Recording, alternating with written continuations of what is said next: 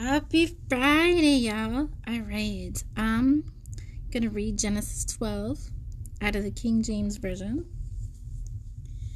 Now the Lord had said unto Abram, Get thee out of thy country, and from thy kindred, and from thy father's house, unto a land that I will shew thee, and I will make of thee a great nation, and I will bless thee, and make thy name great, and thou shalt be a blessing. And I will bless them that bless thee, and curse him that curseth thee. And in thee shall all families of the earth be blessed. So Abram departed, as the Lord had spoken unto him. And Lot went with him. And Abram was seventy and five years old when he departed out of Haran. And Abram took Sarai his wife, and Lot his brother's son and all their substance that they had gathered, and the souls that they had gotten in Haran. They went forth to go into the land of Canaan, and to the land of Canaan they came.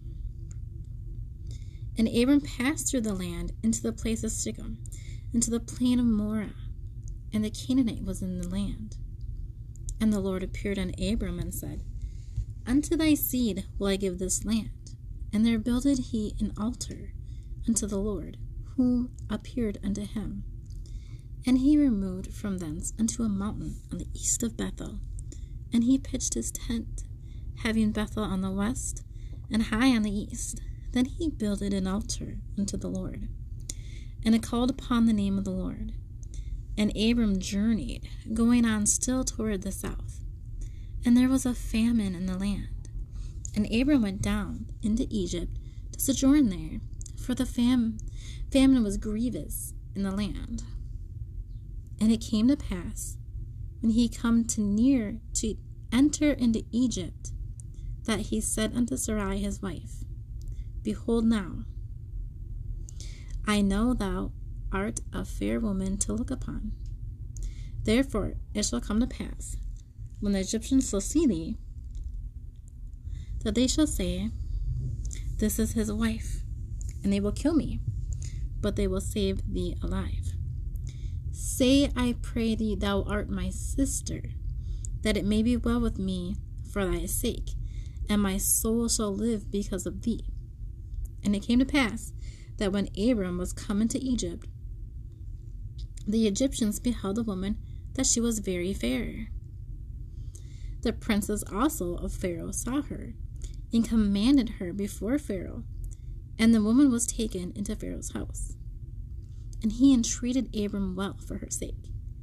And he had sheep, and oxen, and he asses, and men servants, and maid servants, and she asses, and camels.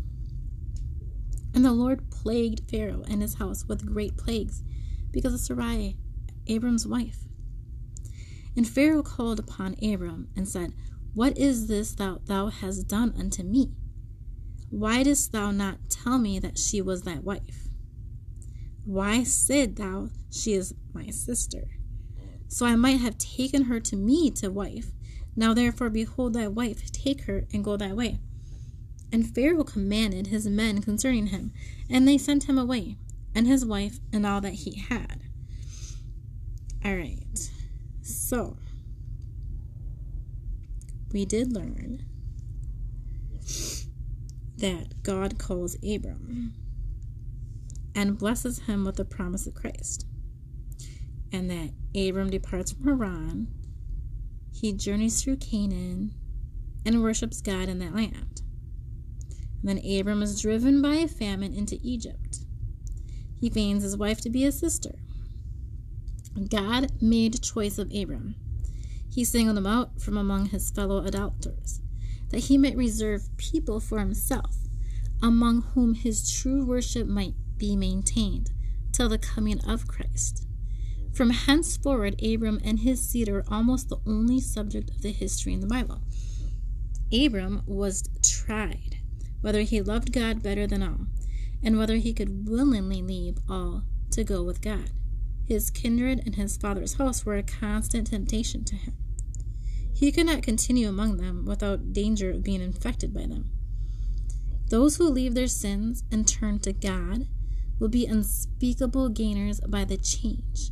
The command God gave to Abram is much the same with the gospel call, for natural affection must give way to divine grace.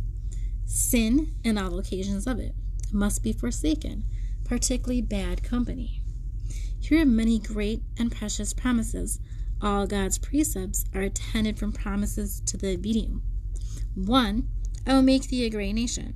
When God took Abram from his own people, he promised to make him the head of another people.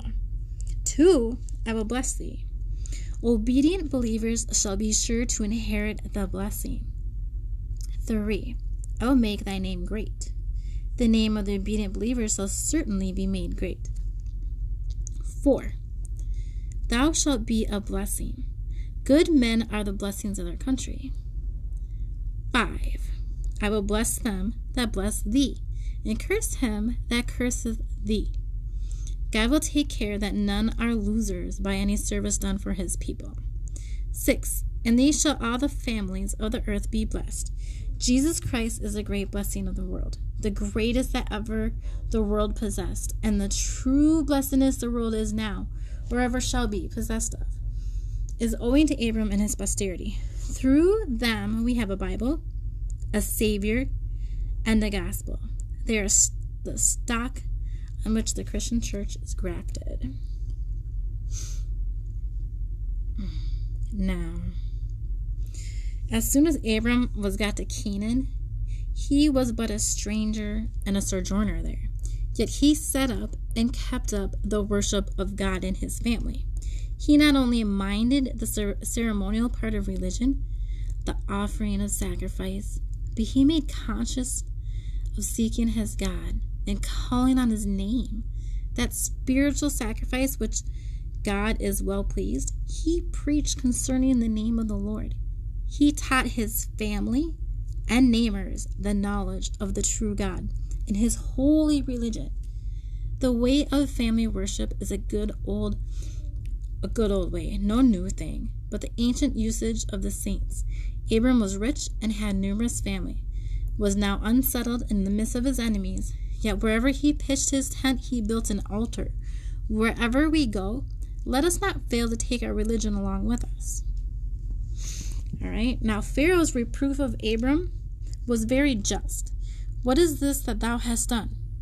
How unbecoming a wise and good man, if thou who profess religion do that which is unfair and deceptive, especially if they say that which borders upon a lie. They must expect to hear of it, and they have reason to thank those who will tell them of it. The sending away was kind. Pharaoh was so far from any design to kill Abram, as he feared, that he took particular care of him. We are often perplexed ourselves with fears which are altogether groundless. And many a time we fear where no fear is. Pharaoh charged his men not to hurt Abram in anything. It is not enough for those in authority that they do not hurt themselves. They must keep their servants and those about them from doing hurt. Okay. Now let's meditate on the word. So just take a nice deep breath through your nose and a long, slow release out your mouth. Close your eyes. Take another nice deep breath into your nose. And another long, slow release out your mouth. Soften your shoulders. Soften your jaw. Let's do that one more time. Nice deep breath in through your nose. And a long, slow release out your mouth. All right, just breathe normally. Now the Lord said unto Abram, I will bless them that blesses thee, and I will curse him that curseth thee. And in thee shall all the families of the earth be blessed. All right, so let's just meditate on what the Lord just said to Abram. He would bless thee that blesses thee, and curse thee that curseth thee.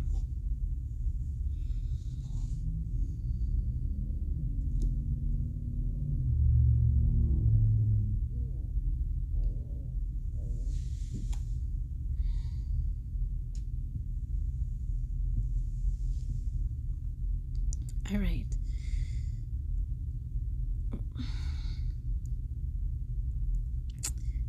God blesses us every day. You just gotta open your eyes and see it.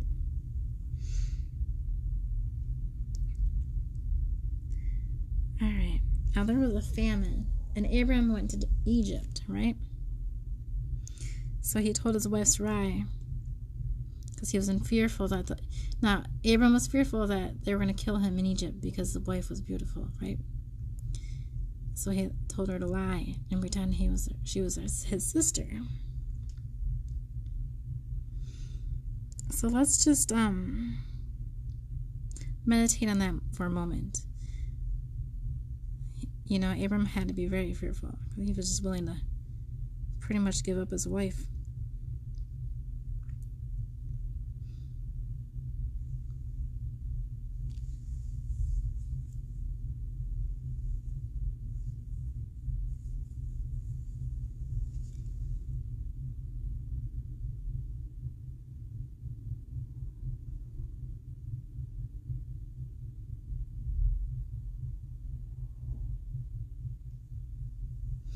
All right, now Pharaoh. Whew. The Lord plagued Pharaoh and his house with great plagues because Sarai is Abram's wife. So what did Pharaoh say? He said, What hast thou hast done unto me? Why dost thou not tell me she was thy wife? Why say thou she is thy sister? I might have taken her for a wife. Now take, behold, wife, take her and go thy way. All right, so in the beginning, God said, I will bless thee that blesses thee and curse thee that curseth thee, correct? So, the end of the chapter, you have God putting a curse on Pharaoh's home because he's got Sarai, Abram's wife. And Pharaoh is mad. He's like, What did you, why are you doing this to me? So, let's just meditate on that for a moment. Like, how. How true is God? Like, He doesn't lie. I'll bless thee that bless thee, and I will curse thee that curseth thee. And He did it. So, just meditate on that for a moment.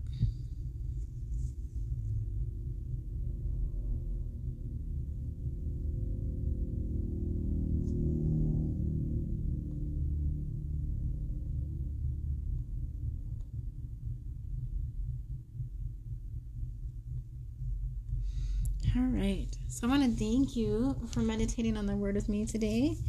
I hope you join me on Sunday as we read Genesis 13. Thank you, and you have a blessed day.